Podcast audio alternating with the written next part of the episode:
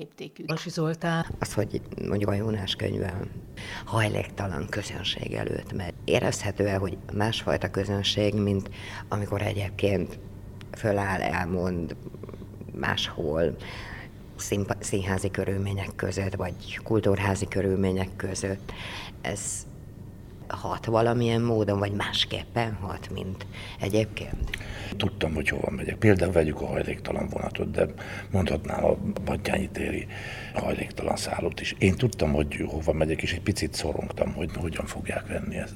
Például a hajléktalan vonaton is ugyanott reagál. Előadásmódot vagy gondolkozás, mint a Kaposvári Színház a színművészeti már akkor is úgy volt, hogy az jó lenne, de akkor is valahogy ez a kaposvári szemem volt már mögötte, tudod, hogy az uh-huh. csak úgy lehet jó valahogy, vagy úgy igaz. Úgy mentünk érte gimnazistaként, hogy amiket nem szeretek előadásokat, hogy nézzétek meg emberek, mert zseniális és nagyon jó. A főiskola nekem ilyen értelemben szerintem azon túl, hogy hát ez lett az életem, a másik út, de az, azon túl pedig nem éreztem úgy hiányát, mert más lapokat adott ez föl nekem ez a játszma, ez a Kaposvári Színház játszma. Nem is sokszor voltam felvételizni. Egyszer érettségi után, egyszer pedig, mikor a Lázár Kati rábeszélt, hogy menjek el, és miért beszélt egyébként a Katirán? Azért beszélt rá, akkor voltam azt hiszem 22 éves, és utoljára volt ez a lehetőség, hogy elmenjek, hogy azért jó lesz az, tanítanak ott még valami mást is. El is uh-huh. mentem, és a, a Kerény Imre volt az első rostán, és akkor már gyakorlatos színésznő voltam Kaposváron. Elmondatott mindent, majd azt mondta, hogy maga gyakorlatos színésznő Kaposváron, akkor legyen színésznő Kaposváron. És azt mondtam, hogy jól van, oké, okay, és hazajöttem a vonattal. Tehát egy másodpercnyi kételjem nem volt az ügyben, hogy ez a Kaposvári út nekem a szerelem, amit szeretnék ettől a hú, hát ettől a furcsa világtól. Nem a szereplés maga, hanem az agy, ami ott volt, és a mhm. gondolatok, amik cikáztak az. Igen, mert hm. hogy hát azért ez egy olyan társulat volt, olyan rendezőkkel, alkotókkal, mindenféle szempontból, akik akkor indultak a mai színház életnek a vezető figurái hát, lettek. Figyelj, a, a Donát Péter, aki díszlettervező volt, jó volt hallani, amiket mondott. Az őrsi Pistát jó volt hallani, tehát most csak akik nem rendezők, mondom. Olyan mámorító volt akkor 1980 nem tudom hányba, hogy van ilyen, ilyen szabad gondolkozás, hogy az ember fiatalon így kubizolt jobbra-balra, hogy Jézusom, de jó, ez milyen csodálatos. Van élet a Holdon, vagy nem tudom, valami és Nagyon jó közösség, tehát ilyen szellemi műhely volt. És, és ott volt, tehát a, nem csak a rendezők és a színészek jöttek, hanem hát a említett Donát Péter, Őrsi, Power Gyula, tehát ott úgy, úgy minden része ennek a színházi műfajnak ott volt, ami hozta a többi másik művészeti csodákat is magával, mint képző művészet. Lehet, hogy nehezebb volt, nem tudom, hogy nehezebbe, másnak mindenképpen más, mint hogyha a főiskola lett volna, csak egy másfajta gondolkodásmóddal. Mennyire tanított ez meg másképpen gondolkodni egyébként? A különbség tulajdonképpen annyi volt, hogy nekem ez nem négy év volt, hanem nyolc addigra lettem véglegesített színészi uh-huh. állományba véve. Tehát kétszer annyi időbe telt. Uh-huh. De a másság azt jelenti most nekem most már így utólag, akkor már egy csomó minden próbált tudatosulni bennem, hogy nem úgy lettem színész, hogy kiválasztottak rá tehetséggyanánt, hanem én választottam ki magamnak a színházat, hogy azt én akarom. Jó, de azért valami tehetségehez nyilván kell, mert akárki hiába akarja, ha nem. Nyilván, de én nem tudom. Ez a, arra jól emlékszem, hogy a, az első munkákban, hát a, a Hályok Kovács hozzám képest egy, egy tudományos fokozat, ahogyan dolgoztam. Nem is tudom, nem is emlékszem, hogy hogy játszottam el viszonylag nagy szerepeket 20 nem tudom hány évesen, mert mert fogalmam nem volt, mit csinálok, csak csináltam, mert ezt éreztem a Kaposvári Színházat nagyon nehéz bebeszélni, tehát ilyeneket nem tudtam, tehát semmilyen képzésem nem volt. De erre a Babarci mindig nagyon figyelt, hogy, hogy azért nekünk csoportos szereplőknek legyenek ilyen, hát kurzusaink, most így mondják ezt, tehát uh-huh.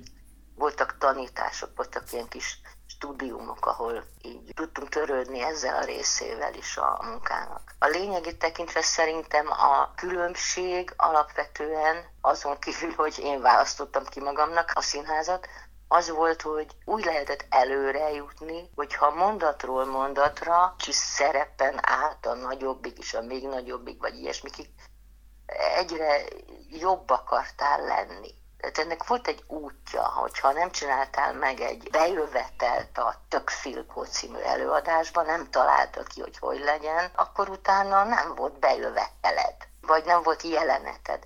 Ezekért mindig nagyon meg kellett a dolgozni szó, azt utálom ez ügyben, hanem úgy feladat volt, mert különben, hogyha nem csináltad jól, akkor magad is érezted, hogy akkor, akkor nem tudsz még egyszer bemenni a színpadra mert nem kapsz lehetőséget. Tehát nem járt automatikusan az a szerep, hogy te most színész leszel, ha beledög lesz is, megtanítunk négy, öt, nem tudom hány év alatt. Valahogy a folyamat így adta föl magát, hogy ezért így meg kell dolgozni, és a mai napig ezt érzem, hogy ilyen tétje van a dolognak. De minden egyes előadáson ma is a Nemzeti Színházban is? Igen. Amikor a, az őzet csináljuk a Rózsavölgyi Szalomban, nagyon félek, mert iszonyatosan nehéz a Encsi Esztert eljátszani, nem lehet eljátszani. El kell mondani, és meg kell úgy valósítani egy ilyen hintába, be kell kerüljenek velem a nézők, 90-en vagy nem tudom hányan, és hát mindig félek, hogy ezt nem tudom megugrani. És a Spulni mondta, hogy, hogy Mari, de hát miért, miért, hát nem hiszem el, hát eljátszottad 70-szer, nem, meg egyáltalán meg. És akkor jöttem rá, hogy ez mozgat, hogy újra és újra meg kell ugrani azokat a pillanatok, vagy nem pillanatok, évek voltak, amikre egy, egy újabb és újabb fejlődés történet elindulhat azon, hogy a nagy Marika színésznő lesz. A nemzetiben pedig, vagy, vagy bárhol, ami még talán ehhez tartozik, az, hogy ha a kis szerep, a kis szerep játszása, tudod, bemegy 8, nem tudom, 10 percre a színpadra, az nem tudja, hogy ő annyi időre megy be. Ő azt hiszi, hogy övé a három felvonás. Mindig van feladat ebben, tudod? És én ezt Kaposváron nagyon valahogy valami zsigeri féle dologba beraktam, hogy tétje van, hogy ez jó legyen, és igaz legyen, és hiteles legyen, mert, mert akkor legközelebb nem lesz, nem alkalom, hanem veszítesz a hiteledből, a érvényességedből. Én folyamatos fejlődés, vagy nem fejlődés, nem tudom az út végét, hogy ez fejlődés vagy elpusztulás. Működik az agyam, amikor nem úgy sikerült a saját értékrendem szerint, ahogy kellett volna, akkor így tovább agyalok rajta hogy hogyan lehetne úgy, hogy úgy legyen, hogy jó legyen. Te egyébként ilyen nagyon agyalós színész vagy? Azt tudom, hogy szeretek leülni a konyhaasztalnál, megtanulni a szöveget, és akkor gondolkozni rajta. Nincsenek ennek ilyen pontjai, A, B, meg C, meg ilyen pontjai. Most az öregasszony szerepeimben például eszembe jut egy-két öregasszony barátnő, még Toponáról, amikor még kislány voltam, meg később, de mindig találok valamit. És ez nem másolás, vagy ilyen szivacs, meg azt játszom, amilyen ő volt, hanem meg lesz a fejemben az, hogy ja, hát van ilyen ember, mert mhm. ismertem így. És akkor könnyebb minden mást tovább göngyölíteni. Az agyalás hiszen nekem annyi, hogy volt-e már ilyen az életemben, az én saját kis történetemben. Vége lett a Kaposvárnak, és jött a Budapest a maga bizonytalanságaival. Nem féltél, hogy mégse Ó, jól választottál? Oh, rettenetesen féltem. Nagyon féltem. A félelem szó erre... Na mindegy. Ez is olyan, hogy, hogy akkor elmentem a stúdiókába a Fodor Tamáshoz, hogy, hogy, hogy én, én, én így szeretnék így ott úgy dolgozni, és akkor mondta, hogy nagyon szeret engem, meg ismer is, meg, meg látott a részleg a kedvenc filmje, meg egyáltalán, de hát náluk ez nem így működik, meg nem tudom, de azonnal szól, hogyha... És akkor kétszer is dolgoztam a Fodor Tamással. Hm. És az nagyon jó volt. akkor az új színházban a Novák Eszter statisztáltam gyakorlatilag az üdlagban, meg a nem tudom, meg asszisztens voltam a, a Tréfa szatírában, és aztán meg játszottam is benne, a Gotár pedig rendezte a Nem félünk a farkastól. Radnó, igen. Isten mm. igazából, igen, panaszra, szóval inkább egy a kevés életre valóságom, és a, a, a vágyaim, amiket úgy szeretek a színházi világból, azok úgy találkoztak akkor. Mert így ebben a, a félelmetes helyzetben olyan jó helyekre kerültem, és olyan jó emberekkel találkoztam, hogy az messze menően kárpótolt. Gyógytapasz volt, az biztos. És úgy éreztem, hogy megyek tovább, mert viszem, amit tudok hogyha az ember ezt így hallgatja, vagy nézi, akkor azt gondolja, hogy azért mégis ez egy nagyon egyenes évű pálya, hiszen utána jön hamarosan az alföldi féle nemzeti, és akkor ott valami megáll, mármint a Nemzeti Színháznál a mai napig áll, csak közben változnak a szereplők körülötted. De te ott vagy, mert valami biztonság van benned, valami olyan, ami idézelve jól használható. Ahogy te szoktad mondani, hogy ilyen fregolis színész Polpista mondta, imádom a csögét ezért, hogy ezt mondta egyszer. Ó, oh, hát nem is tudom, Márta Pista voltál igazgató az új színházba, és úgy tulajdonképpen úgy nem nagyon volt úgy, úgy szerepe, mivel nem vagyok igazán beskatujázható. Uh-huh. 35-40 évesen, meg aztán pláne, tehát ez a legbonyolultabb időszak, tehát meg egyáltalán meg ilyesmi. Nehéz találni szerepet a színésznőknek, a férfiakkal viszonylag könnyebb a dolog, mert több lehetőség adódik a drámai Kivételesen, igen. Igen, igen, a fene. És akkor mondta, hogy régen a színház igazgatóknak volt olyan luxusa, hogy ilyen fregoli színészeket szerződtettek, akik bárhova oda tehetőek voltak és használhatóak hogy a fregolira fölakasztod ezt, azt, amaszt, és nem a ruhára gondol természetesen, uh-huh. hanem, hanem arra, hogy hát, ha ő nem akarja eljátszani, nem ér rá, vagy nem tudom micsoda, hát akkor ő belefér. És ez nem megalázó volt, ami, szóval nem úgy vettem, hogy ez, ez ilyen degradáló. Fú, milyen jó nekem, nem vagyok se díva, sem naíva, meg ilyesmi, hanem hogy bármit meg tudok csinálni. Leemelnek a fregoliról, és akkor így. Térjünk vissza a földre, hiszen azért ő elég fontos szereplő volt a pályádon. Amikor az új színházban mi találkoztunk a Robival, és dolgoztunk a három nővérbe, és a Júliába, és akkor én már sok időt voltam már az új színházban, és, a Robi, amiket mondott, szóval ezt a kaposvári most nagyon trendi leszek, feelinget visszahozta nekem, uh-huh. és nagyon-nagyon jó volt együtt dolgozni. Tehát szóval újra éreztem, hogy na jól van, megint fiatal vagyok, és szerelmes vagyok, és szeretem, és imádom a, azt, amit, amit kamaszkoromban is nagyon szerettem és imádtam. És akkor még a bárka igazgatója volt, amikor mondtam neki, hogy én olyan boldogan oda mennék.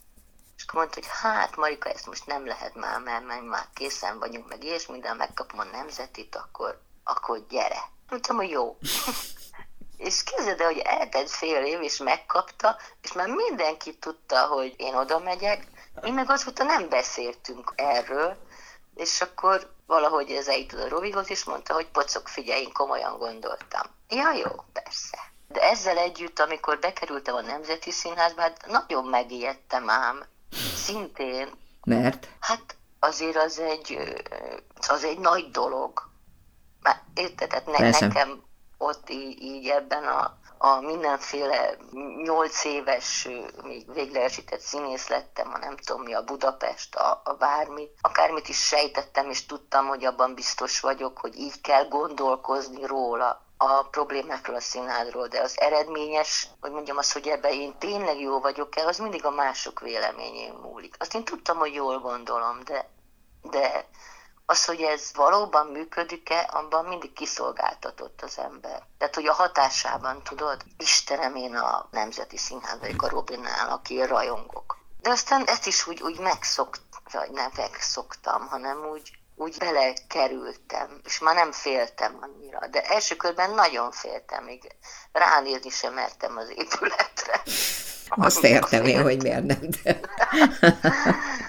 ez egy csodálatos dolog volt. Ugye aztán ez megszűnt, és akkor ez nem volt túl jó érzés, és akkor a fiam, amikor nagyon szomorkodtam, a fiam mondta, hogy mama, két csodának voltál a része, tovább kell menni. Szerencsés vagy, és, és tovább kell menni az ügyben, hogy vidd tovább ezt a két csodát a nem tudom mit be a szívedbe, bármi van. Ez milyen szép. Ugye, és elhittem neki. És igaza is volt, tudod, mert esküszöm neked, szégyeltem magam a 27 éves fiam előtt, akinek még nem volt része ilyenbe, és színházat akar ő is csinálni, tehát így, így igazából, és úgy lesütöttem a szemem, de lelkem mélyén, hogy tényleg milyen önzés ez, tovább kell menni. Szóval, amit eddig tapasztaltam és megtanultam, vagy vélem tudni, hogy megtanultam, remélem így is marad, az annak a helyét nem lehet sóval beinteni. Azt tovább kell nyomni. Ez az egész nemzeti történet belülről, akiket érint konkrétan, nyilván teljesen másfajta olvasata van, mint akik kívülről látják az egészet, mert kívülről adott egy hatalmi játszma, hogy igen. nagyon leegyszerűsítsem a dolgot. Belülről ez nyilván igen, másképpen igen. szólt. Persze. Ilyen csillagom, nekem annyival bonyolultabb még a helyzetem, hogy az új színházban én, én dolgoztam a Vinyánszki Attilával. Tehát a közéleg az idő az a szívem csücske volt. Tehát nekünk nagyon jó munkakapcsolatunk volt én kiártam Beregszázba próbálni, a, amikor a Törőcsik Mariska helyett néhányszor játszottam a szarvassá változott fiúkba. Tehát egy és a fejemben az volt, nem azt mondtam, hogy Beregszázam, hanem hogy Kaposvárra megyek. Tehát vele bonyolultabb volt számomra a viszony, mint a hatalmi játszmák sora. Miközben a szívem szakadt meg, hogy vége egy csodálatos időszaknak, és akkor puh, jött ez a másik. És akkor lássuk, Uram Isten, mire megyünk ketten. Így valahogy. De az egész nemzeti máma színész a társulat részére a régiekkel, akik a régi Nemzeti Színházban maradtunkból van kapcsolatunk, a fiatalok között vannak új barátságok is. De az ember megtalálja azt, amire szüksége van arra, hogy ne legyen egyedül, és tudjon beszélgetni és gondolkozni közös dolgokról. Hatalomtól függetlenül. Most ez lehet, hogy ilyen nagyon hülyén hangzik, de a színpad az valamitől fölül ír mindent nem az a dolgom, hogy vékonyítsam a, az életemet, hanem hogy gazdagítsam. Igazából soha senki nem is kérte tőlem számon az alföldi öt évét, meg bármit. Ezt akartam egyébként kérdezni, hogy a, a kifelé nem, viszonyban ez... Soha, uh-huh. soha, soha, soha. Sőt, tehát egyáltalán nem. Erről nem volt szó, tehát ilyen, ilyen zavarba ejtően öreg asszony vagyok, ilyen nagyon érted, hogy így, hogy így ez nem... És magam sem akarom ezzel az egész történetet így piszkosítani. Jó helyen van, jó helyen van. Jó helyen van nálam. És igyekszem, hogy ez a dolog is jó helyen legyen majd nálam, vagy hogy kell ezt mondani. És az emberi viszonyok megmaradtak, gondolom. Persze, meg, hát úgy hmm. nem lehet, úgy nem tudsz bemenni egy bármit jó, most bármit azért nem, de most mondjuk a macska játékot mondom, mert az csodálatos. Az nem bármi, igen. Az nem bármi. Az egy csodálatos időszak volt. Vagy a médiát próbálni, nem lehet úgy bemenni a, az Eirikhez, aki egy csodálatos norvég ember, hogy ne azzal foglalkozzál hogy ez a dolgod, és akkor minél szabadabban és tisztában így együtt így kommunikáljunk a szásszal, meg az Eirikkel is örkényről is, meg a médeáról is. És egyáltalán bármiről. Egy ponton túl, amikor ebbe bármi más belekeveredik, az szörnyen csúnya lesz. Tehát az nem jó. Egy fél mondat se jó. Tehát egyik sem méltó se az erőpidészés, sem a, az örkényhez. És belekeveredik néha? Figyelj, ha bele is keveredne, azzal én nem foglalkozom, mert, mert csak fölidegesít az a része a dolognak, hogy nem lehet tisztán gondolkozni dolgokról. Előbb-utóbb ez ilyen rossz indulatot szül, mert senki nem egyet gondol. Vagy jobbat, vagy még rosszabbat, vagy érted, tehát ez egy nem jó. Foglalkozzunk azzal. Előbb-utóbb úgy is kiadja magát, hogy miről szól a Romeo és Júlia. Teszem azt, amit most próbálunk. Nem kell azt semmire se rendezni előbb-utóbb két ostoba családnak a, a tragédiája lesz. Itt nincs mese. Valóban nem kell ezt aktualizálni semmiféleképpen, ott van, le van írva. Capulet Montagu. És ezek valamilyen oknál fogva, amit nem tud senki, gyűlölik egymást.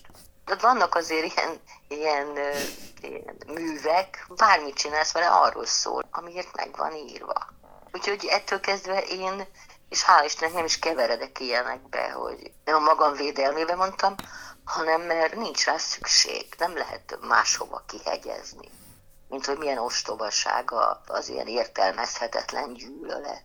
Csak pont a színészi világot ez most nagyon feszíti. Igen, feszíti, feszíti, de ha úgy tetszik, ez a jéghegy csúcsa pusztán. De semmi, ez tulajdonképpen annyi, amin lehet csámcsogni lehet. Jó, tudom, hogy tudom, tudom, hogy ez nem így van, csak ami a, ami a nagyon-nagyon-nagyon csúnya részét illeti, lehet rajtunk, lehet rajtunk csámcsogni, ami nem jó. A probléma az személyeben vannak. Az a lényeg. Nem jó, hogy emberek már nem tudnak úgy egymással. Egy pillanat össze tudnak veszni és gyűlölni, de tényleg. A maszkviselés és a bármi miatt ostoba, szamár dolog, és Isten igazából, ami a színházban van, az végül is. Hát, Ja, még a Halász Péter mondta mindig, hogy miért nem megyünk ki tüntetni, hogyha bajunk van a, a szakmánkat, úgy érzük, hogy elnyomják, vagy bármi baj van. Hogy is van ez, Péter? Hát akkor is már az egészségügyi és a pedagógusok voltak, hogy, hogy ennél nagyobb dolgok is vannak. Hát most már a színház is ilyen nagy dolog lett, az igaz? nem tudom. Hogyan viselitek ezt a bezártságot, hiszen azért ugye március óta a színházak nagyon rossz helyzetbe kerültek a színészek, meg még inkább. Tehát így, így nagyon nehéz dolgozni, hogy igen, nem, igen, nem, tehát mint a hullámvasúton az ember rajta van, és akkor egyszer csak igen, egyszer csak nem. Nagyon nem jó. Ezzel együtt én a magam részről folyamatosan dolgozom. Próbáltok? Persze, hogy nem május 15-e óta folyamatosan dolgozom. Így nem probléma. Mondjuk előadásom nem igazán volt, mert le kellett állni ilyen-olyan okok miatt, meg a Rózsavölgyibe se tudtunk játszani, meg a Gólembe se. Nem mentek jól a dolgok. Nem jó, bele lehet bolondulni abba, hogy mikor lesz vége, hogy hogyan lehetne élve maradni, és azoknak az embereknek, akiknek nincs szerződésük, azoknak ez halál. Igen. azoknak ez halál. És vannak ezek a szép segítségek, amiket úgy kapnak, de nem. Tehát erre egy komolyabb védőháló kéne. Ausztriában, amit csináltak, vagy valami pénzeket adtak, a, akiknek nincs szerződésük ilyen függetleneknek. Ez egy másik dolog, hogy, hogy nem tudod csinálni azt, amit nagyon szeretnél, mert ez egy hosszú távú pálya, tehát ki lehet bírni egy évet, de ha ilyen halsz, akkor nem.